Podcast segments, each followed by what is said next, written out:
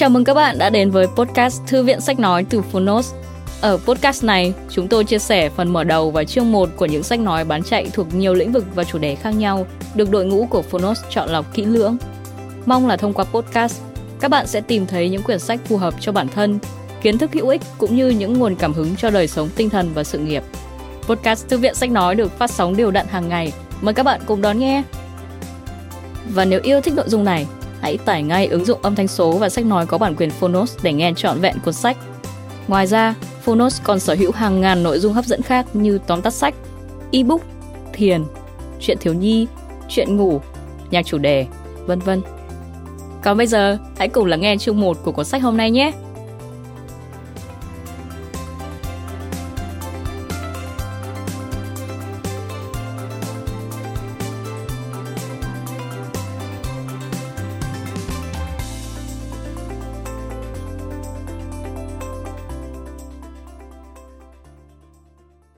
Bạn đang nghe từ Phonos.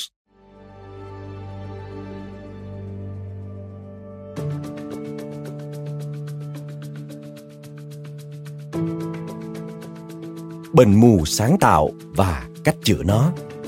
Tác giả Dave Todd. Người dịch Claudia. Độc quyền tại Phonos. Phiên bản sách nói được chuyển thể từ sách in theo hợp tác bản quyền giữa Phonos với công ty cổ phần Rio Book Việt Nam.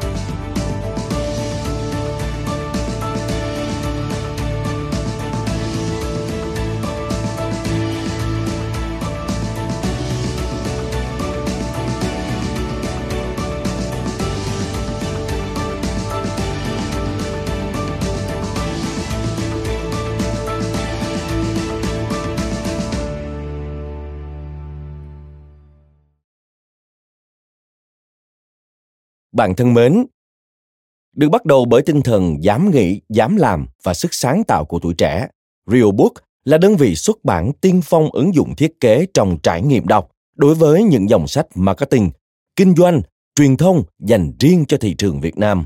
Ứng dụng thế mạnh là thiết kế sáng tạo trong trải nghiệm đọc kết hợp với nội dung nội địa từ những chuyên gia hàng đầu tại Việt Nam. Chúng tôi đặt cho mình sứ mệnh tối ưu việc tiếp thu, ghi nhớ ứng dụng kiến thức kinh doanh, marketing hiệu quả, nhanh chóng và thú vị. Gambook là dòng sách Reobook phát triển nhằm khai thác những kiến thức marketing dành cho thị trường Việt Nam, bao gồm Gam 7 Magazine, ấn phẩm marketing đặc biệt cho thị trường Việt Nam và Gam Plus, dòng sách marketing ứng dụng. Mỗi ấn phẩm tập trung khai thác tính cập nhật kiến thức từ thế giới, kết hợp cùng các nhận định từ các chuyên gia marketing tại Việt Nam đặc biệt lưu ý tới ứng dụng và tương tác nhằm mang đến những trải nghiệm đọc thú vị và kiến thức bổ ích cho độc giả. Bệnh mù sáng tạo và cách chữa nó của bậc thầy sáng tạo Dave Todd là cuốn sách được Realbook lựa chọn thực hiện cho GAM Plus. Đây là bộ sưu tập những câu chuyện thú vị về tư duy sáng tạo trong cuộc sống. Thông qua đó, tác giả Dave Todd làm rõ sự sáng tạo thực sự là như thế nào. Đó là tư duy giải quyết vấn đề sự rõ ràng trong suy nghĩ, việc nhìn thấy những gì người khác không nhìn thấy và loại bỏ sự phức tạp để làm cho mọi thứ đơn giản nhất có thể. Những bài học đúc kết sau mỗi câu chuyện vượt thời gian được tiết lộ trong cuốn sách có thể được áp dụng trong quảng cáo, kinh doanh và mọi lĩnh vực trong cuộc sống hàng ngày. Và bằng cách nhìn mọi thứ khác đi, bạn có thể nghĩ khác đi và thay đổi thế giới xung quanh. Về tác giả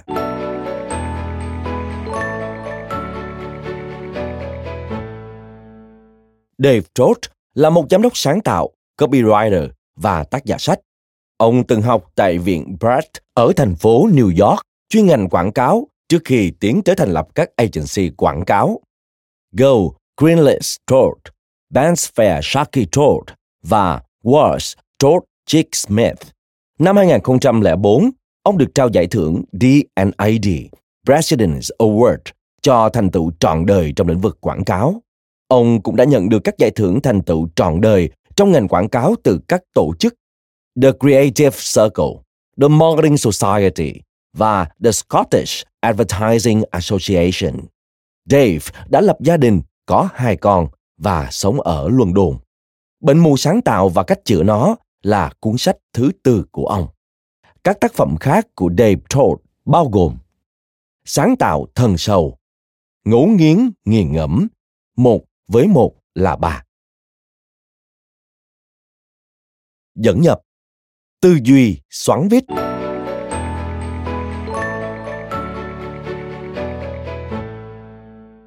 Trong chiến tranh thế giới thứ hai, ở thời điểm tồi tệ nhất của cuộc chiến, Winston Churchill đã nói rằng thứ duy nhất cứu được chúng ta là những người có tư duy xoắn vít, tức những người có suy nghĩ theo cách khác.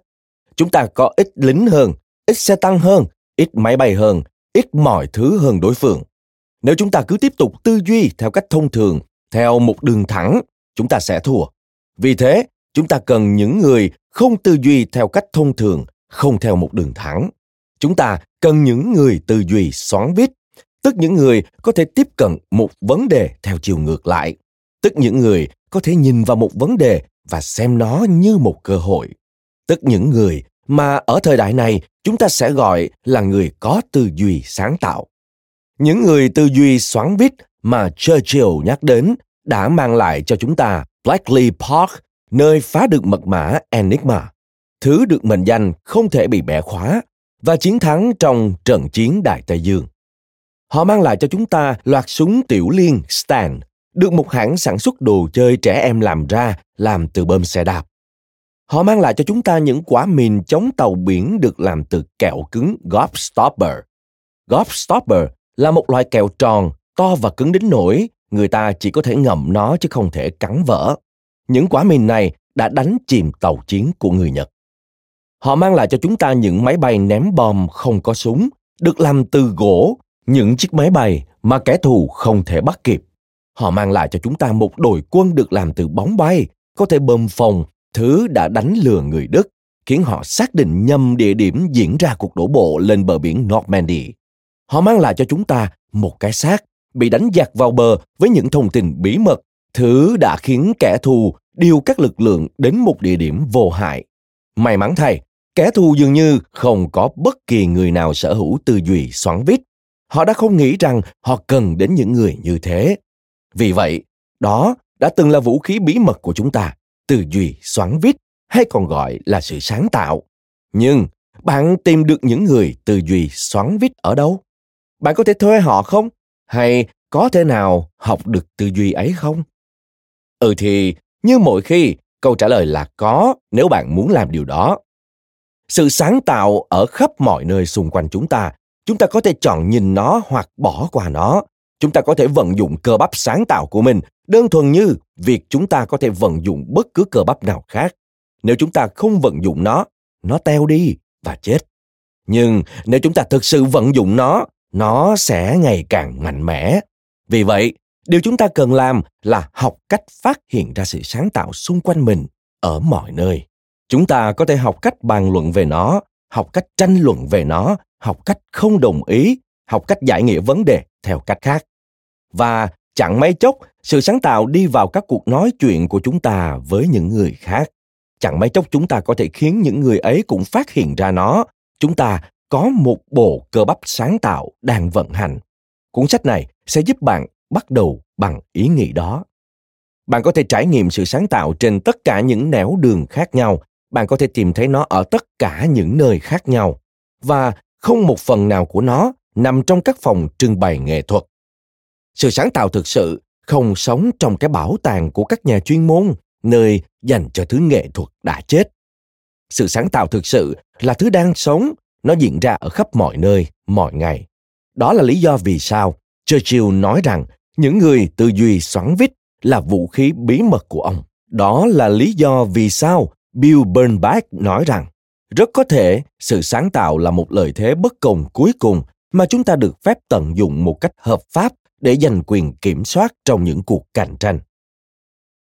Một khi bạn đã học được cách phát hiện sự sáng tạo, nó sẽ là lợi thế bất công hợp pháp của bạn. Chương 1 sự sáng tạo ở những nơi ít ngờ tới.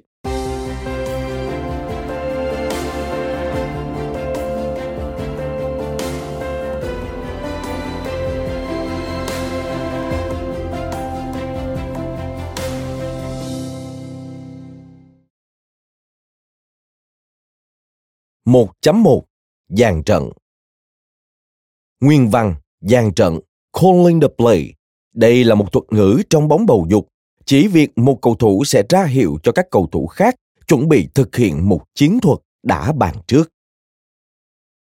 Năm 1985, thứ mà mọi người ở Washington DC muốn hơn bất cứ điều gì khác là vé đi xem trận đấu của đội bóng bầu dục Washington Redskins. Đó là lý do vì sao danh sách chờ cho một vé xem cả mùa dài tới 25 năm. Nhưng một công ty truyền hình cáp đã lợi dụng tình trạng khan hiếm vé này. Họ gửi các thư mời tới một danh sách ngẫu nhiên, gồm những người may mắn, để mời họ tới xem miễn phí một trận của đội Washington Redskins. Những người nhận được thư mời đã không thể nào tin được vào may mắn của họ. Việc đó tuyệt vời đến mức không thể nào là sự thật. Thư mời ấy được gửi bởi Black Sheep International Sport Television và nó được ông chủ công ty này I am Dead Noir, đích thần ký. Đó là một sự kiện xa hoa, ăn bữa trưa kim bữa sáng ở trung tâm hội nghị Washington. Sau đó là đi một chuyến xe buýt tới sân vận động và theo dõi trận đấu. Hiển nhiên, những người may mắn chiến thắng sẽ phải mang thẻ căn cước để chứng minh nhân thân. Khi họ đến nơi, không khí nơi đó đầy chất tiệc tùng, tiếng cổ vũ, hò reo, những cú đập tay. Họ được chào đón bởi những cô nàng hoạt náo viên ăn mặc mát mẻ, những người ôm chầm lấy họ. Họ được dẫn vào phòng hội trường bởi những nhân viên hướng dẫn chỗ ngồi mặc tuxedo và bởi những linh vật của đội bóng, những chú gà và những người da đỏ. Cuối cùng, từ sân khấu, trưởng bộ phận tiếp thị sướng tên họ. Ông nói, Thưa các quý bà và quý ông, chúng ta có một bất ngờ đặc biệt dành cho các bạn ngày hôm nay. Các bạn đều đã bị bắt. Nằm sắp xuống sàn ngay bây giờ. Sau đó, các cánh cửa bật mở và hàng tá cảnh sát có vũ trang xông vào với các khẩu súng săn, shotgun. Họ còng tay, không sót một người nào trong những người chiến thắng, trong khi những người ấy vẫn nằm sắp trên sàn. Toàn bộ sự kiện từ đầu đã là một chiến dịch bẫy bắt tội phạm. Không ai trong số những người bị bắt biết được rằng tất cả những người được mời đều là những kẻ trốn tránh pháp luật. Tất cả nhân viên đều là sĩ quan cảnh sát hoặc quận trưởng, từ những nhân viên hướng dẫn chỗ ngồi mặc tuxedo cho tới các linh vật của đội bóng tới những hoạt náo viên. Thực ra, các hoạt náo viên, những người đã ôm chầm lấy các khách mời, thực chất là những nữ quận trưởng nhẹ nhàng vỗ tay lên người họ từ trên xuống dưới để xem họ có mang vũ khí không. Thật đáng ngạc nhiên khi không một ai nghi ngờ bất cứ điều gì. Thật đáng ngạc nhiên khi những kẻ lẫn trốn kia xuất đầu lộ diện. Sức hấp dẫn của những chiếc vé miễn phí để xem trận đấu của đội Washington Redskins đã gạt sự cảnh giác sang một bên. Thám tử trưởng nói rằng, rõ ràng những kẻ lẫn trốn ấy đã gọi điện đến trước khi tới sự kiện. Nhưng tổng đài viên nói với chúng, bạn phải đến tận nơi và mang theo thẻ căn cước, nếu không, chúng tôi sẽ đưa vé của bạn cho người ở vị trí kế tiếp. Và tất cả những kẻ lẫn trốn ấy đáp rằng, anh không được đưa vé của tôi cho người khác, tôi sẽ đến đó. Trưởng bộ phận tổng đài viên nói với nhân viên của anh ta rằng tất cả nằm ở việc duy trì điều bộ giả vờ. Chúng tôi thường không cười với bọn xấu, nhưng ngày hôm nay chúng tôi phải giết chúng bằng những nụ cười. Ngày hôm đó, cảnh sát bắt được 119 người và 101 người trong số đó đã có tội danh giết người cướp của, tội phạm bạo lực, cưỡng hiếp và chi phí của toàn bộ chiến dịch chỉ là 22.000 đô la. Trong khi đó, cảnh sát thường phải chi hàng triệu đô la để bắt chỉ một tên tội phạm có cấp truy nã cao. Thậm chí chính các cảnh sát và các quận trưởng cũng nghịch vui một chút qua chiến dịch này. Tên của công ty truyền hình cáp đó, một công ty hư cấu, là Black Sheep International Sports Television. Các chữ cái đầu tiên trong cái tên này cũng là các chữ cái đầu tiên trong tên của nhóm cảnh sát này. F-I-S-T, viết tắt của Fugitive Investigative Strike Team, nghĩa là đội biệt kích điều tra tội phạm lẩn tránh pháp luật. Tên của vị giám đốc đã ký các giấy mời là I am that now, một cách xếp lại của cụm từ I am wanted, nghĩa là tôi bị truy nã. Như người đứng đầu chiến dịch đã nói, một chiến dịch bẫy tội phạm thường là cách an toàn để bắt những kẻ đang lẫn trốn. Chúng không được chuẩn bị, tâm trí chúng đang bị đánh lạc hướng, chúng đang trong tâm trạng vui chơi, lễ hội. Người đứng đầu chiến dịch này đã được bổ nhiệm vào vị trí đồn trưởng đồn cảnh sát thành phố New York dưới thời thị trưởng Giuliani. Cả chiến dịch này là một ví dụ cho chúng ta về nguyên tắc thứ nhất của sự sáng tạo thực sự. Và công việc của cảnh sát cũng chỉ như bất cứ hoạt động sáng tạo nào khác mà thôi. Chúng ta phải luôn luôn nhớ rằng vấn đề không bao giờ chỉ là thấu hiểu công việc mà là thấu hiểu con người. 1.2 Khi vấn đề chính là cơ hội. Dixon Chibandi là một trong 12 bác sĩ tâm thần duy nhất ở Zimbabwe. Nhưng Zimbabwe là một đất nước 14 triệu dân, nên điều này đồng nghĩa với tỷ lệ một bác sĩ tâm thần trên một triệu dân. Rõ ràng, tình trạng này không ổn. Vài năm trước, Dixon nhận được một cuộc điện thoại từ một làng cách đó 200 km. Một người phụ nữ trẻ cần đến sự hỗ trợ của bác sĩ tâm thần. Dixon bảo cô ta tới phòng khám của ông ở Harare để gặp ông. Một vài tuần sau đó, mẹ cô gọi tới để báo rằng người phụ nữ trẻ đã tự tử. Dixon hỏi, tại sao cô ấy không tới gặp ông? Bà nói rằng bà và con gái không có đủ tiền để trả 15 đô la tiền vé xe buýt. Đó chính là lúc Dixon nhận ra vấn đề này cần đến một giải pháp sáng tạo. Thuật ngữ rối loạn lo âu lan tỏa General Anxiety Disorder hay viết tắt của từ GAD được định nghĩa như sau. Ít nhất 6 tháng trong tình trạng căng thẳng và lo lắng vô căn cứ, thái quá, mạng tính. Phụ nữ trẻ đang phải chịu tình trạng này ở các ngôi làng trên khắp Zimbabwe. Vì thế, Dixon Chibandi đã làm việc mà những người sáng tạo vẫn làm. Ông biến vấn đề thành một cơ hội. Bởi vì còn tồn tại một điều gì đó khác trong tất cả những ngôi làng ấy, những người bà những người bà ấy tất cả đều muốn có ai đó để nói chuyện cùng cũng như những người phụ nữ trẻ những người cần ai đó để lắng nghe họ dixon bắt đầu tập huấn cho các bà cụ những phần rất chung của liệu pháp hành vi nhận thức trong đó bệnh nhân và người thực hiện liệu pháp cùng nhau giải quyết vấn đề ông mô tả nó là liệu pháp trao đổi thực chứng trong tiếng zimbabwe từ dùng để chỉ chứng trầm cảm là "kufungisisa", Có nghĩa đen là suy nghĩ quá nhiều. Điều chủ yếu mà những người bà ấy phải học là việc lắng nghe. Sáng tạo xuất sắc của Dixon Chibandi là băng ghế tình bạn. Một băng ghế gỗ được đặt ngoài trời, nơi một phụ nữ trẻ có thể nói chuyện với một người bà. Băng ghế ấy rẻ và dễ dựng ở các ngôi làng trên khắp Zimbabwe và cảm giác thân thiết xuồng xả khiến cho băng ghế ấy dễ tiếp cận hơn ít đáng sợ hơn rất nhiều đối với những người phụ nữ trẻ. Đến nay, Dixon đã đặt 70 băng ghế tình bạn trong nhiều cộng đồng dân cư khác nhau trên khắp Zimbabwe. Một liệu trình điển hình sẽ bao gồm 6 buổi gặp chỉ có hai người, và khoảng cách giữa hai buổi gặp liên tiếp là một tuần. Hàng trăm người bà đã chữa trị cho 70.000 bệnh nhân, và nhờ đó, xác suất có suy nghĩ tự tử ở những người phụ nữ trẻ đã giảm 5 lần. Những người bà chữa trị chứng trầm cảm còn hiệu quả hơn các bác sĩ, và những người phụ nữ trẻ không có triệu chứng nào của bệnh trầm cảm trong suốt 6 tháng sau khi chữa trị. Các kết quả của thử nghiệm lâm sàng này đã được công bố trên tập san khoa học của Hiệp hội Y khoa Hoa Kỳ. Sau 6 tháng, xác suất trầm cảm trong nhóm kiểm soát là 50%. Nhưng ở những người sử dụng băng ghế tình bạn xác suất này chỉ là 14%. Nói thêm, trong các nghiên cứu khoa học theo phương pháp thí nghiệm, người nghiên cứu thường chia các đối tượng ra thành các nhóm, trong đó có nhóm kiểm soát và nhóm điều trị. Nhóm kiểm soát là nhóm được điều trị theo phương pháp thông thường hoặc được điều trị bằng giả liệu pháp, tức một liệu pháp khiến người bệnh tưởng mình được điều trị nhưng thực chất là không, hoặc hoàn toàn không được điều trị. Sau đó người nghiên cứu sẽ so sánh nhóm được điều trị bằng phương pháp mới với nhóm kiểm soát. Quay lại nội dung chính. xác suất trầm cảm ở những người nhận được sự chăm sóc theo tiêu chuẩn thông thường là 48%, nhưng ở những người sử dụng băng ghế tình bạn, xác suất này chỉ là 12%.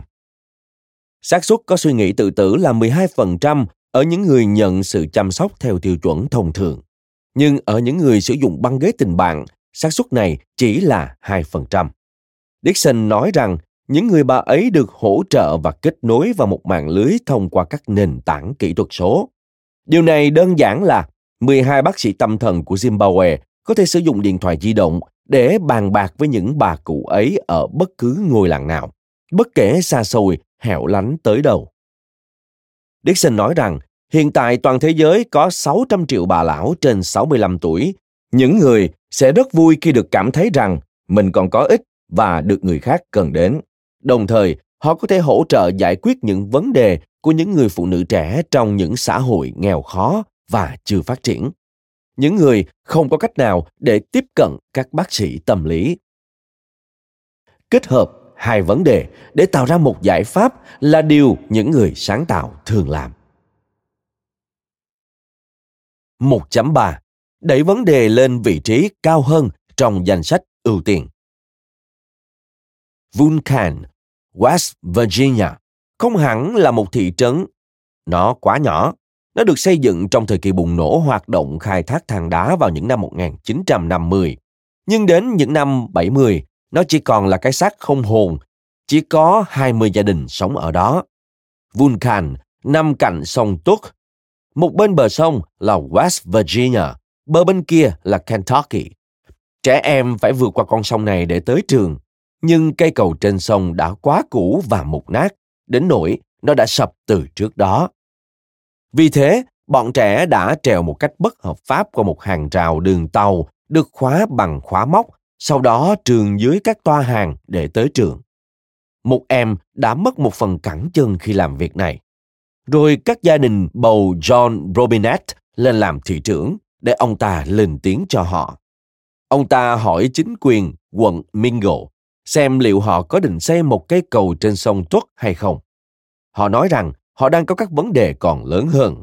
Thế là ông hỏi chính quyền bang Kentucky và West Virginia. Họ cũng nói rằng họ đang có các vấn đề còn lớn hơn. Thế là ông hỏi chính quyền liên bang ở Washington DC. Họ cũng nói rằng họ có các vấn đề còn lớn hơn. Robinette nhận ra mình đang phải cạnh tranh với thứ gì. Đó là những vấn đề lớn hơn này. Bằng cách nào đó, ông phải đẩy vấn đề cây cầu lên vị trí cao hơn trong danh sách ưu tiên. Vào thời đó năm 1977, chỉ có một vấn đề mà gần như ai cũng quan tâm, đó là nước Nga. Khi đó là đỉnh điểm của cuộc chiến tranh lạnh. Cả hai bên, Mỹ và Nga đều đang tìm mọi cách để có được bất cứ lợi thế tuyên truyền nào so với bên kia. Robinette nhận ra rằng việc than phiền với những người ở tầng dưới cùng sẽ chẳng có tác dụng gì họ đơn giản sẽ tiếp tục mặc kệ ông. Ông cần kích động những người ở vị trí cao nhất. Cách này sẽ thu hút được sự chú ý của họ. Vì thế, ông viết thư gửi đại sứ quán Nga ở Washington DC. Ông kể cho họ câu chuyện về hoàn cảnh sống nghèo khó của những người ở Vulcan, West Virginia. Ông nói với họ rằng nước Mỹ thậm chí không đủ khả năng xây một cây cầu. Ông biết rằng nước Nga có một khoản ngân sách hỗ trợ nước ngoài dành cho các nước nghèo.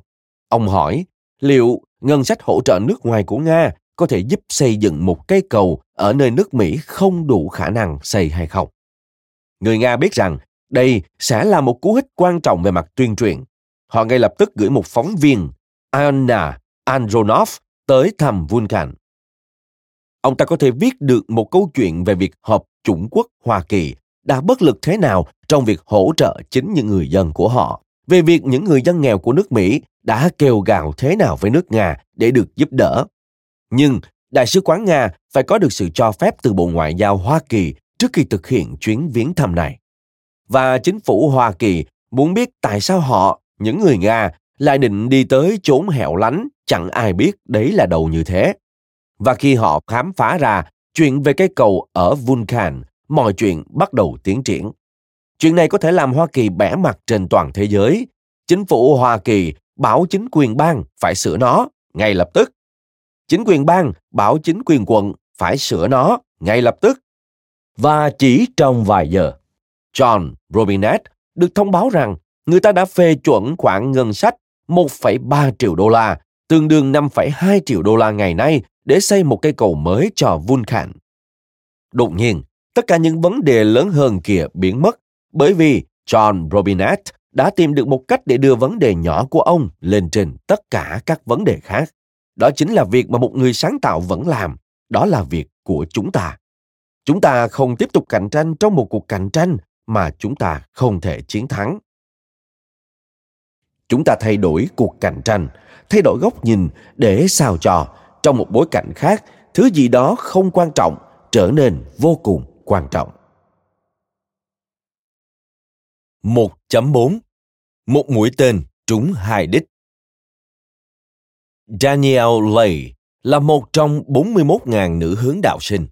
Một trong những phương thức chủ yếu để tổ chức hướng đạo này có chi phí duy trì hoạt động là bán bánh quỳ. Đồng phục, nhà, quản lý, huấn luyện, vận tải, vân vân tiêu tốn gần 800 triệu đô la mỗi năm. Điều này nghĩa là các cô bé cần bán được khoảng 200 triệu hộp bánh quy, mỗi hộp giá 4 đô la, không hề rẻ cho một hộp bánh quy. Nhưng việc bán bánh quy còn mang một ý nghĩa khác. Bằng cách bán bánh quy, các cô bé học được các kỹ năng kinh doanh cơ bản. Các em học được nghệ thuật bán hàng, các em học được sự tự tin, các em học cách trở nên cởi mở và nói chuyện với mọi người. Và những chiếc bánh quy ấy có chất lượng cao và rất ngon với hàng tá hương vị, trong đó có mango cream, caramel delights, peanut butter patty và dulce de leche. Một phần của bài tập là khuyến khích các bé gái nghĩ ra các cách để bán những chiếc bánh quy này. Các nữ hướng đạo sinh có tính cạnh tranh một cách tự nhiên, vì thế họ muốn bán được nhiều. Họ bắt đầu xem xét vấn đề. Sản phẩm là gì? Ai sẽ muốn mua sản phẩm ấy? Khi nào họ sẽ có tâm trạng cởi mở, dễ đón nhận nhất? Một khi bạn bỏ đi tất cả những từ ngữ hào nhoáng mà chúng ta vẫn dùng, những câu hỏi này không khác là bao so với những gì chúng ta vẫn làm. Ngoại trừ việc chúng ta có các phòng ban riêng cho từng chức năng trên, để chúng ta có thể tính giá thật cao cho khách hàng.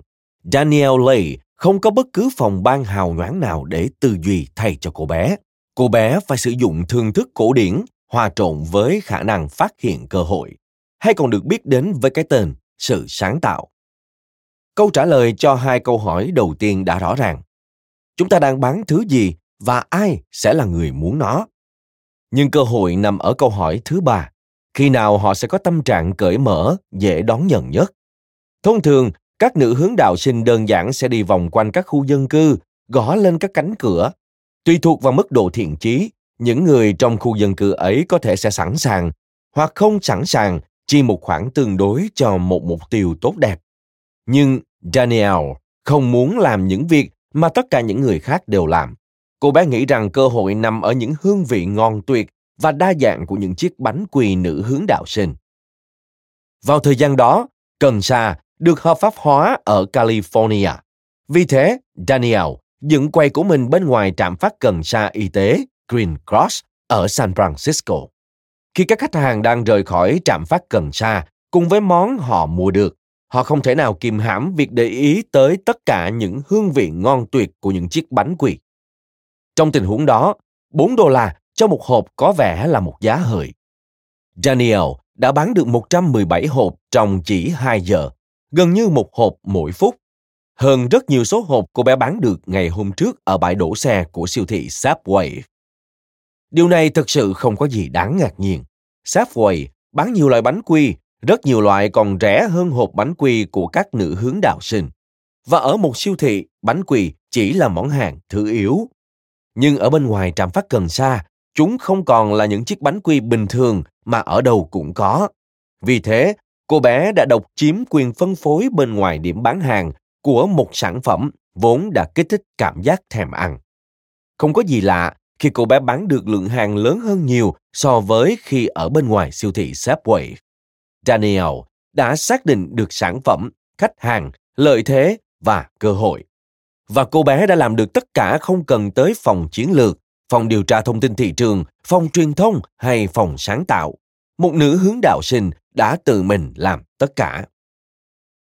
Sáng tạo đôi khi chỉ đơn thuần là xác định đúng sản phẩm khách hàng lợi thế và cơ hội hãy cùng hy vọng rằng các khách hàng của chúng ta không luận ra được thực sự ngành sáng tạo này dễ dàng đến thế nào. 1.5 Hai dấu trừ có thể làm nên một dấu cộng. Ở Hoa Kỳ, mỗi năm có 2 triệu chú chó đi lạc bị đưa đi trợ tử. Chúng được đưa đến các nơi nuôi giữ tạm thời để xem có ai muốn nhận nuôi chúng không. Tất nhiên, hiếm ai nhận nuôi chúng. Chúng bẩn thỉu, thường nhiễm bệnh và chưa được thuần hóa. Không ai có đủ thời gian và sự kiên nhẫn để tắm rửa và huấn luyện chúng. Vì thế, chúng phải chết. Vậy phương án thay thế là gì? Nếu như có một nhóm người có đủ thời gian để tắm rửa và huấn luyện những chú chó ấy thì sao? Cơ hội chúng tìm được một mái ấm sẽ cao hơn rất nhiều. Và rồi, chúng sẽ không phải chết nữa. Nhưng bạn có thể tìm ở đâu được một nhóm người như thế? Những người sẽ làm tất cả những việc ấy mà không vì một đồng tiền công nào ư? Một nhóm những người có chừng ấy thời gian rảnh ư? Có một nơi như vậy. Nhà tù. Trong nhà tù, rất nhiều người chẳng có gì ngoài thời gian.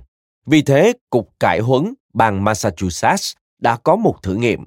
Họ hợp tác với một tổ chức giải cứu nhân đạo tên là Don't Throw Us Away, nghĩa là đừng vứt bỏ chúng tôi.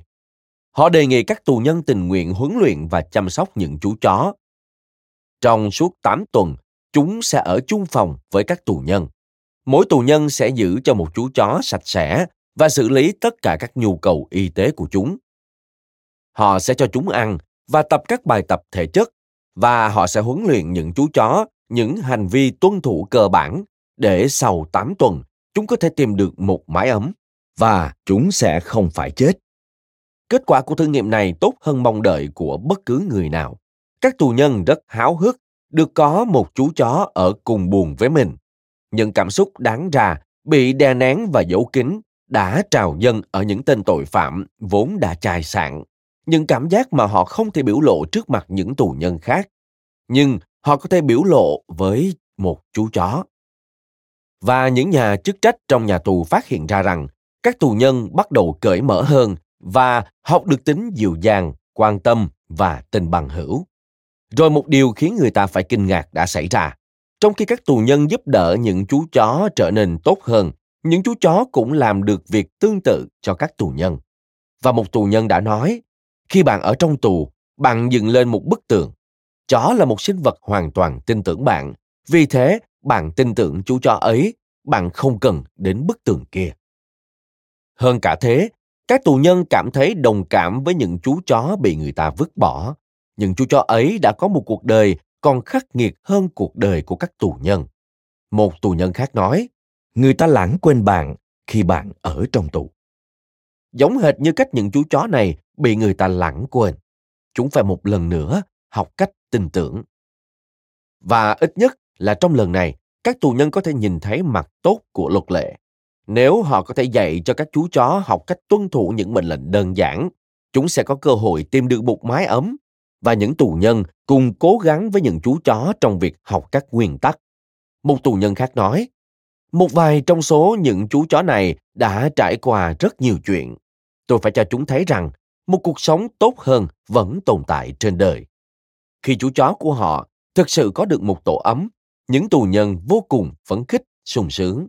Chuyện đó gần giống một lễ tốt nghiệp và dần dần các tù nhân được cải huấn để hòa nhập trở lại với thế giới bên ngoài mà không hề nhận ra điều đó. Họ đang học về sự kiên nhẫn, tinh thần trách nhiệm và lòng tin. Như một tù nhân khác đã nói, tôi đang học cách là một ông bố, là một phần của một gia đình khi tôi trở về nhà. Điều này gợi cho tôi nhớ đến một quảng cáo mà Neil Grossman đã viết nhiều năm trước ở New York. Mẫu quảng cáo ấy được dành cho một tổ chức từ thiện chuyên tái rèn luyện những người có khuyết tật và trưng ra hình ảnh một người đàn ông ngồi xe lăn đang sửa chữa một chiếc tivi cùng với dòng tiêu đề. Điều bạn nhìn thấy ở đây là một chiếc tivi đang sửa chữa một người đàn ông. 1.6 Lịch sử là tương lai Đối với tôi, một trong những thứ khiến tôi yên tâm về các quán rượu ở nước Anh là món bữa trưa của thợ cày.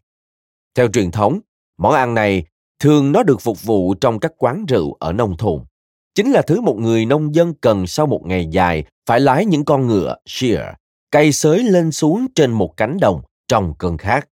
Một phiến format dày trên một khoanh to bánh mì mới ra lò được chiêu xuống cổ họng bằng một vài bia tươi. Sẽ không có gì ngạc nhiên khi nó là một món ăn truyền thống của các quán rượu ở nông thôn từ nhiều thế kỷ, chỉ trừ một điều, đó không phải là sự thật. Nó được sáng tạo ra bởi một phòng tiếp thị vào năm 1960. Món bữa trưa của thợ cày chưa bao giờ tồn tại trước đó. Sự thật là ban tiếp thị sữa muốn tăng doanh số bán format. Thời đó không tồn tại nhiều loại format hấp dẫn cho lắm, chỉ có format cheddar. Họ tự hỏi làm thế nào để khiến mọi người ăn loại format cơ bản này nhiều hơn. Vào giờ ăn trưa, phần lớn mọi người đến quán rượu. Vì thế, cơ hội hiển nhiên nằm ở việc bán format trong những quán rượu. Nhưng các quán rượu hồi đó là nơi để bán rượu, chúng không có nhà bếp. Vậy làm thế nào họ có thể bán được phô mai cheddar ở một nơi chủ yếu được dùng để uống rượu mà không cần đến sự chuẩn bị? Làm thế nào họ có thể tận dụng một tình huống khó khăn để tạo ra lợi thế cho mình? Làm thế nào để biến món bánh mì và phô mát cũ rích thành một thứ gì đó kích thích vị giác? Agency của ban tiếp thị sữa là J. Walter Thompson. Họ đã bàn bạc và quyết định với nhau rằng họ phải biến món củ rích kia thành nửa kia hoàn hảo của một vài bia. Vì thế, họ đã phát minh lại lịch sử. Họ ghép một khoanh bánh mì và format với một vài bia thành món bữa trưa của thợ cày, tức bữa ăn truyền thống của nông dân. Và rồi, nó không còn vẻ nhạt nhẽo, không kích thích vị giác và chán ngắt như trước nữa. Khi đó, mọi người cùng lắm cũng chỉ biết rằng món này là một phần truyền thống của vùng nông thôn và họ in 5.000 tấm bìa để đặt trên mặt quầy bar ở các quán rượu. Họ tuyên bố rằng quán rượu này giờ đây phục vụ món truyền thống bữa trưa của thợ cày. Bánh mì, format, một vài bia. Và dần dần, nó được ưa chuộng trên cả nước. Bánh mì và format dần được gọi là món bữa trưa của thợ cày. Và nó trở thành một món ăn được nể trọng bởi nó có nguồn gốc từ vùng nông thôn, nó hẳn phải lành mạnh và tốt cho sức khỏe. Và theo thời gian, món bữa trưa của thợ cày không còn cần tới một vài bia nữa. Format và bánh mì trong món này được xem là những phần quan trọng nhất. Món bữa trưa của thợ cày trở thành một phần của ẩm thực truyền thống nước Anh, cùng với bột Cornish, trứng Scotch, bánh bít tết và gan và món fish and chips. Đây là món truyền thống của Anh gồm cá tẩm bột chiên và khoai tây chiên. Và mọi người bắt đầu bổ sung nhiều thứ vào danh sách nguyên liệu cơ bản, bơ, dưa chuột muối, cần tây, táo, thậm chí nhỏ. Giờ đây các bếp trưởng tầm cỡ ngôi sao thường đãi chúng ta một phiên bản của riêng họ cho món truyền thống này. Jamie Oliver, Nigella Lawson, Hugh Foley Whittingstall. Họ hướng dẫn cách làm ra loại bánh mì thủ công thuần chất nhất nơi lấy được format lý tưởng và loại gia vị đi kèm hoàn hảo. Món bữa trưa của thợ cày giờ đây là một phần của ký ức quốc gia. Đây là một bài học cực lớn cho những người trong chúng ta làm việc trong ngành truyền thông đại chúng. Lịch sử không bị khắc lên đá, chúng ta không có trách nhiệm phải tỏ vẻ tôn kính với nó, chúng ta có thể phát minh ra lịch sử. Như Faulkner đã nói, quá khứ không chết, thật ra nó thậm chí còn chẳng phải quá khứ. 1.7 Biến nỗi sợ hãi thành một người bạn Năm 2006, doanh thu của Apple là 19 tỷ đô la. Trong đó riêng doanh thu từ iPod đã là 7,7 tỷ đô la. Nó chiếm 90% thị phần máy nghe nhạc cá nhân. Mọi chuyện khi đó trông có vẻ ổn. Vậy, tại sao Steve Jobs lại tỉnh giấc giữa đêm trong trạng thái mình mẩy đầy mồ hôi. Tại sao ông ấy phải bắt đầu viết xuống những con số, gọi điện thoại, lao vào công việc ngay ngày hôm sau, sắp xếp các cuộc họp và hủy các dự án? Tại sao Steve Jobs lại nghĩ rằng ông phải ngăn chặn một cuộc khủng hoảng? Chính vì mọi chuyện khi đó trông có vẻ ổn. Hôm trước đó, Steve Jobs đã nhìn thấy mẫu điện thoại di động mới của Nokia. Không có gì đáng chú ý, chỉ là một mẫu điện thoại bình thường như bao mẫu trước đó. Nó tập hợp những chức năng vụn vặt thường thấy. Một trong những chiêu trò quảng cáo hôm đó là việc bạn có thể tải 6 giai điệu về chiếc điện thoại đó. Không hữu ích lắm, không ai quan tâm. Nhưng có gì đó lẫn sâu tâm trí của Steve, khiến ông canh cánh trong lòng. Và ông thức dậy vào giữa đêm khuya, ông nghĩ, nếu họ có thể tải 6 giai điệu, điều gì sẽ xảy ra nếu họ có thể tải 60 giai điệu hay 600 giai điệu? Đó sẽ là hồi kết của iPod. Đó là sự biến mất của gần nửa công việc kinh doanh của chúng ta. Lúc đó có lo lắng cũng đã quá muộn, chúng ta sẽ chẳng còn công ty nữa. Và ông bắt đầu viết xuống những con số, làm các phép tính và dựa trên tất cả những kiến thức của ông, câu trả lời chỉ có một. Vì thế, ông gọi điện, tổ chức các cuộc họp và hủy các dự án. Sáng hôm sau, ông tập hợp nhân sự của mình lại và nói, chúng ta sẽ tiến vào mảng điện thoại. Một cách tự nhiên, họ nghĩ rằng ông bị điên, ông đang hoang tưởng. Nhưng ông giải thích rằng họ không có lựa chọn nào khác, hoặc họ ăn bữa trưa của Nokia, hoặc Nokia ăn bữa trưa của họ. Vậy nên, vào năm 2007, Apple ra mắt iPhone. Đến năm 2009, iPod vẫn đóng góp 8 tỷ đô la vào doanh thu của họ, nhưng iPhone góp gần 7 tỷ đô la. Đến năm 2013, doanh thu của iPod giảm xuống còn 2,3 tỷ đô la, nhưng doanh thu của iPhone đã tăng lên mức 91 tỷ đô la. Apple giờ đây là nhà sản xuất điện thoại thông minh lớn nhất thế giới. Nokia, công ty mà Steve Jobs đã từng cực kỳ e sợ, gần như không còn tồn tại. Chủ yếu vì ông đã biết sợ và họ thì không. Ông biết rằng nỗi sợ hãi là công cụ quý giá nhất mà một nhà kinh doanh có thể có. Mới đây, tôi đọc được rằng nỗi sợ hãi là một trong những ưu điểm tuyệt vời nhất của các chủng loài biết tiến hóa. Giả sử bạn không thể phân biệt được hình dáng của một con gấu và hình dáng của một tảng đá. Nếu bạn luôn mặc định rằng hình dáng ấy là một tảng đá, trong phần lớn các trường hợp bạn sẽ đúng và bạn sẽ sống một cuộc đời thảnh thơi. Cho đến khi bạn sai và nó thực sự là một con gấu, khi đó bạn sẽ chết một cách đau đớn. Nhưng giả sử bạn luôn mặc định rằng hình dáng ấy là một con gấu và bạn bỏ chạy. Trong phần lớn các trường hợp, bạn sẽ sai bởi vì đó thực chất là một tảng đá. Nhưng trong lần duy nhất, nó thực sự là một con gấu, bạn sẽ sống sót. Vì thế, các chủng loài tôn trọng và tu dưỡng năng lực sợ hãi là những chủng loài sống sót. Chúng học cách biến nỗi sợ hãi thành lợi thế bất công của mình. Chúng cảnh giác hơn, chăm chú hơn và có được lợi thế trong cuộc cạnh tranh. Cũng như Steve Jobs, chúng biết rằng nỗi sợ hãi là một người bạn, nỗi sợ hãi sẽ cho bạn một lợi thế trong cuộc cạnh tranh. 1.8 cho kẹo chính là chiếc kẹo. Chris Evans có một vị trí trong chương trình của anh vào bữa sáng trên sóng Radio 2 mang tên Hôm qua bạn đã lần đầu tiên làm việc gì? Trẻ nhỏ thường gọi đến chương trình và anh đặt câu hỏi cho chúng trực tiếp. Vào ngày sau đêm Halloween, tôi nghe được một cậu bé gọi đến chương trình. Tên cậu là Lewis Tucker và cậu 6 tuổi. Chris nói, hôm qua cháu đã làm điều gì lần đầu tiên? Lewis nói, cháu hóa trang và đi xin kẹo đêm Halloween. Và cháu có được nhiều kẹo không? Không, cháu không được chút kẹo nào. Không một tí kẹo nào. Chuyện gì đã xảy ra vậy? Cháu không đòi kẹo, cháu đòi thức ăn cho ngân hàng thức ăn. Nói thêm, ngân hàng thức ăn là một tổ chức từ thiện phân phát thức ăn cho những người không có khả năng kiếm đủ thức ăn. Quay lại nội dung chính. Chris nói, thức ăn cho ngân hàng thức ăn à? Cháu có xin được chút nào không? Ồ, có ạ, à, cháu xin được nhiều lắm. Mọi người cho cháu những gì?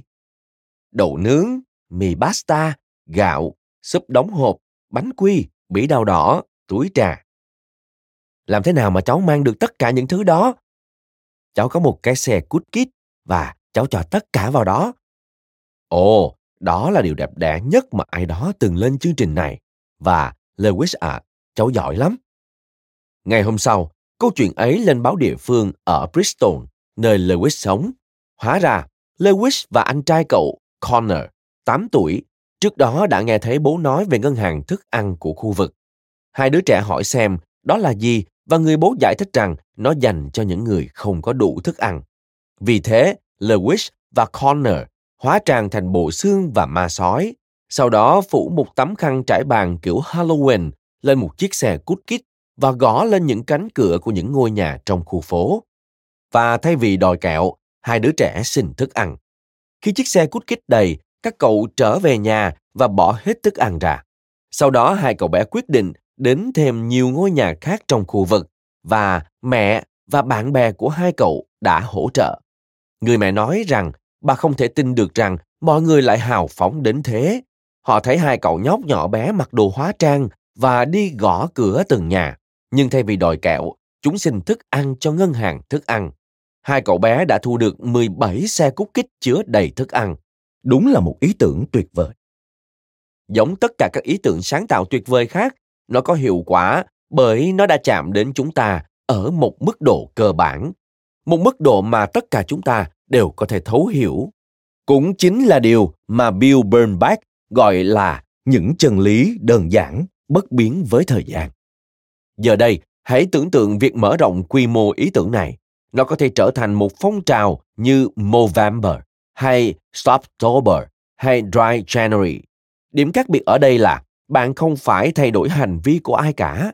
Trẻ em vốn đã luôn đi ra ngoài vào đêm Halloween để gõ lên những cánh cửa. Nếu như chúng chơi trò cho kẹo hay bị kẹo để xin thức ăn thay vì kẹo thì sao? Các phụ huynh sẽ rất thích điều này bởi nó sẽ dạy cho các con của họ cách quan tâm đến những người khác. Những người hàng xóm cũng sẽ thích điều này bởi nó cho họ một cơ hội để giúp đỡ người khác. Các chuyên gia về y tế cũng sẽ thích điều này bởi nó sẽ làm giảm lượng đường mà trẻ em tiêu thụ. Bất cứ phòng CSA, tức phòng trách nhiệm xã hội của doanh nghiệp nào cũng sẽ nhìn vào đây và xem nó như một cách để làm điều gì đó tốt đẹp cho cộng đồng và nâng cao danh tiếng cho công ty của họ. Nhưng điều khiến tôi ngạc nhiên nhất là việc ý tưởng này không phải do những chuyên gia tiếp thị có kiến thức uyên thầm nghĩ ra. Nó được nghĩ ra bởi hai cậu nhóc nhỏ bé. Như bạn vừa thấy, ngành sáng tạo này không cần phải khó khăn và phức tạp như chúng ta vẫn thường làm quá nó lên. 1.9 Thuật toán săn mồi Web Media Group, một công ty tư vấn chiến lược kỹ thuật số chuyên nghiên cứu các xu hướng trong tương lai gần về phương tiện và công nghệ kỹ thuật số, đồng thời phát triển các chiến lược kinh doanh để giúp khách hàng thu hút nhiều khách hàng và chiếm được nhiều thị phần hơn. Này đã đổi thành Future Today Institute. Amy Webb là một nhà xây dựng chiến lược số và CEO của Web Media Group. Cho nên, Amy là một phụ nữ quyền lực, thông minh. Nhưng cuộc sống yêu đương của Amy là một mớ bồng bồng.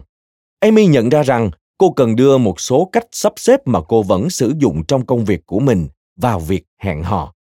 Trong công việc, Amy không bao giờ phụ thuộc vào may mắn hay sự ngẫu nhiên. Tuy nhiên, giống như phần lớn chúng ta, cuộc sống cá nhân của cô được tổ chức và dẫn dắt theo những điều đó. Vì thế, Amy quyết định biến việc hẹn hò thành một thuật toán. Một quy trình từng bước để thu được kết quả mà cô mong muốn. Những cuộc gặp mặt ngẫu nhiên trong các quán bar và những cuộc hẹn hò giấu mặt không hiệu quả. Amy cần đến một môi trường dễ dự đoán hơn, dễ kiểm soát hơn. Vì thế, cô chọn hẹn hò trực tuyến. Cách này sẽ giúp cô mở rộng lựa chọn hơn trong một nhóm khán thính giả mục tiêu lớn hơn. Cô bắt đầu bằng việc đơn giản là điền vào bảng hỏi mà trang hẹn hò yêu cầu. Kết quả không tốt lắm. Cô không thích bất kỳ người đàn ông nào thích cô và ngược lại. Amy nhận ra mình đã sai ở đâu. Cô đang hồi đáp lại quy trình ấy, chứ không phải kiểm soát nó. Cô đơn giản đang chờ đợi để được gặp những người đàn ông bị cô thu hút. Cô cần đảo ngược quy luật đó. Và cô quyết định bắt đầu nghiên cứu để hiểu được những kích thích nào có tác dụng đối với kiểu đàn ông mà cô đang tìm kiếm và để khám phá xem môi trường cạnh tranh của cô là gì. Vì thế, Amy tạo ra một vài người đàn ông hư cấu thuộc mẫu người cô thích. Sau đó cô đưa hồ sơ của họ lên trang hẹn hò trực tuyến. Cô phân tích những phản hồi mà những người đàn ông này nhận được từ nhiều người phụ nữ khác nhau. Đây chính là tập hợp những đối thủ cạnh tranh với cô. Cô nhận ra rằng những người phụ nữ này chỉ khoe những bức ảnh của chính họ trong các tư thế hấp dẫn. Có lẽ đó là điều hiển nhiên, trong khi đó, Amy chỉ dùng các bức ảnh chụp nhanh khi cô đang trong kỳ nghỉ. Cô nhận thấy rằng những người phụ nữ này cũng luôn để các thông tin về bản thân thật ngắn, chưa đến 100 từ. Trái với vài nghìn từ mà Amy trước đó vẫn dùng.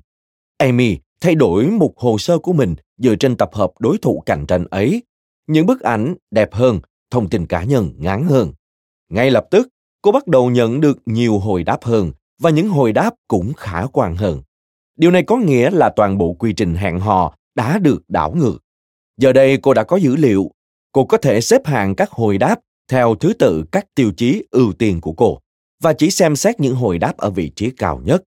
Amy cuối cùng đã dừng lại ở người trả lời đáp ứng được tốt nhất những yêu cầu của cô và họ hẹn hò. Cả quá trình này thành công đến mức họ cuối cùng kết hôn và hiện tại có một cô con gái nhỏ bé xinh đẹp. Tôi đặc biệt thích cách Amy xoay chuyển tình hình, từ bị động thành chủ động, từ con mồi thành kẻ săn mồi. Amy đã nghiên cứu tập hợp đối thủ cạnh tranh của cô bằng cách cho những người phụ nữ ấy đáp lại kiểu đàn ông mà cô có hứng thú. Điều này cho cô đủ thông tin để làm tốt hơn toàn bộ tập hợp đối thủ cạnh tranh ấy. Không một ai khác đủ thông minh để làm điều này. Không một ai khác hiểu được chân lý của một quyết định mua hàng đơn giản. Để được chọn, bạn cần phải tốt hơn. Để tốt hơn, bạn cần biết mình phải tốt hơn cái gì. 1.10 Nếu bạn không thể giải quyết một vấn đề, hãy biến nó thành một vấn đề mình có thể giải quyết. Mỗi năm, một nhóm người phát xít mới đều diễu hành qua một thị trấn nhỏ ở Đức. Họ diễu hành tới mộ của Rudolf Hess, cấp phó của Hitler. Những người dân trong thị trấn ghét nhóm người phát xít mới và cuộc diễu hành này. Họ đã thử mọi cách để có thể ngăn cuộc diễu hành. Họ yêu cầu hội đồng địa phương cấm nó. Họ đã thử tổ chức những cuộc diễu hành chống đối của riêng họ, nhưng không cách nào có tác dụng. Những người phát xít mới đến từ khắp nơi để diễu hành trên quãng đường đến nghĩa địa. Nhóm phát xít vẫn luôn là vấn đề nhức nhối ở Đức. Họ thu hút những người trẻ tuổi phẫn nộ và bất mãn. Những thanh niên ấy không có nghề nghiệp, cũng không có tương lai. Đây là một mối lo chính yếu đối với các phụ huynh và bạn bè của họ, những người cảm thấy hoàn toàn bất lực trong việc ngăn cản họ gia nhập các nhóm phát xít mới. Vì thế, cộng đồng địa phương đã lập ra một nhóm gọi là ASIS để giúp giáo dục và chống tình trạng cực đoan hóa ở thanh niên, để khuyến khích họ rời khỏi nhóm phát xít mới kia và giúp họ tìm một cuộc sống tốt hơn. Nhưng ASIS cần nguồn tài trợ. Vì thế, những người dân trong thị trấn đã quyết định rằng vì họ không thể ngăn được việc những người phát xít mới diễu hành, họ sẽ lợi dụng cuộc diễu hành ấy cho mục đích của riêng họ. Thay vì phản đối cuộc diễu hành, giờ đây họ khuyến khích nó là do họ đang sử dụng cuộc diễu hành ấy để gây quỹ. Với mỗi mét mà những người phát xít mới diễu hành, các doanh nghiệp địa phương sẽ quyên góp 10 euro cho Axis. Vì thế, những người phát xít mới giờ đây sẽ diễu hành để gây quỹ cho Axis. Họ càng diễu hành xa, Axis càng nhận được nhiều tiền. Nếu những người phát xít mới không thích như vậy, họ có thể ngừng diễu hành. Bất kể họ quyết định theo hướng nào, đó vẫn là một thành quả cho cộng đồng địa phương. Bất kể những người phát xít mới có diễu hành hay không, ngôi làng nhỏ ấy vẫn thắng. Những người dân ở đó giờ đây xem cuộc diễu hành như một thứ gì đó để thưởng thức và tìm kiếm niềm vui. Cứ mỗi 100 mét, những bản hiệu được tô trên mặt đất sẽ xuất hiện để cảm ơn những người diễu hành vì số tiền mà họ đang gây được. Bạn đã gây được 1.000 euro cho Axis. Bạn đã gây được 2.000 euro cho Axis. Bạn đã gây được 3.000 euro cho exit Và cứ thế, cứ thế. Khi tới được nghĩa địa, cũng là lúc họ đã diễu hành một km, đồng nghĩa với việc họ đã gây được 10.000 euro cho exit Ở đó có một bản hiệu màu cầu vồng to đùng cảm ơn họ và những người dân địa phương tung kẹo bánh màu cầu vồng vào họ. Những người dân địa phương ấy cũng tìm được niềm vui khi khiến những người phát xít mới trông như những kẻ ngớ ngẩn. Ở nửa đường diễu hành, xuất hiện một chiếc bàn rất to, trên đó đặt những quả chuối làm đồ ăn nhẹ cho những người diễu hành. Trên đó là một poster với dòng chữ Man Month. Cụm từ này nghĩa là cơn đói của tôi. Và nó là một trò chơi chữ dựa trên tựa đề của cuốn tự truyện của Hitler, Man Kampf, nghĩa là cuộc tranh đấu của tôi. Do tình cảnh lúc này đã được đảo ngược, những người phát xít mới giờ đây đang diễu hành chống lại chính họ. Tuyệt vời ở chỗ, mọi việc đều hợp pháp một cách hoàn hảo và không có sự đối đầu dưới bất cứ hình thức nào. Nếu những người diễu hành tiếp tục làm những gì họ muốn, ngôi làng ấy vẫn thắng. Nếu những người diễu hành dừng làm những gì họ muốn, ngôi làng ấy vẫn thắng. Những người dân làng không thể ngăn họ diễu hành, vì thế họ thay đổi hệ quả của cuộc diễu hành. Nếu bạn có một vấn đề mà bạn không thể giải quyết, hãy quay ngược về gốc rễ của nó và biến nó thành một vấn đề mà bạn có thể giải quyết. Đó chính là tư duy sáng tạo. 1.11 Đánh hơi ra vấn đề Mỗi năm, 4.000 người bị giết bởi mìn chôn. Gần nửa số đó là trẻ em. Những nước nghèo nhất thế giới không hề ít mìn chôn. Những người dân sống ở đó biết điều này. Vì thế, họ kinh sợ những khu vực nơi có mìn. Nghĩa là, những người dân địa phương không thể dùng các khu vực đó để trồng lương thực hay hoa màu. Nghĩa là, sẽ có sự khan hiếm về thực phẩm và việc làm. Tất nhiên, còn có cả sự khan hiếm về các trang thiết bị phát hiện mìn. Không có máy phát hiện kim loại, cũng không có máy tính, thậm chí không có cả điện. Nhưng một người Bỉ có tên là Bart Wittgens đã phát hiện ra một thứ không hề khan hiếm ở các nước nghèo. Đó là những con chuột. Và anh ta biết rằng loài chuột có rất nhiều thứ mà loài người không có. Một khứu giác cực nhạy bén. Vì thế, Bart Wittgen đã bắt đầu huấn luyện chuột phát hiện TNT, tức Trinitotoluene, loại chất nổ nổi tiếng trong lĩnh vực quân sự. Anh ta sẽ cho chúng ăn khi chúng biểu thị rằng chúng đã đánh hơi ra chất này. Những con chuột rất nhẹ, chúng có thể chạy qua những quả mìn mà không gây nổ. Chúng sẽ đánh hơi và bắt đầu đào ở những chỗ có mìn, là vì chúng được cho ăn một hỗn hợp bờ lạc và chuối nghiền mỗi khi tìm ra được một quả mìn. Park Wiggins và đội của anh đã lập ra Abobo, những chú chuột anh hùng. Và họ bắt đầu dọn mìn khỏi những mảnh đất. Một con chuột có thể dọn sạch một khu vực rộng khoảng 204 mét vuông trong 20 phút. Một người đàn ông với một chiếc máy phát hiện kim loại sẽ mất 4 ngày để làm được điều này. Không giống máy phát hiện kim loại, con chuột không bị những đồng xu hay kim loại vụn bỏ đi hay bù lông và đai ốc làm nhiễu sự tập trung. Tất cả những gì con chuột muốn đánh hơi được là TNT, bởi vì đó là lúc nó được cho ăn. Apopo gắn mỗi con chuột với một sợi dây, sau đó họ căng sợi dây này qua một bãi đất và con chuột tiếp đó chạy lên xuống trên sợi dây như một con ngựa cày.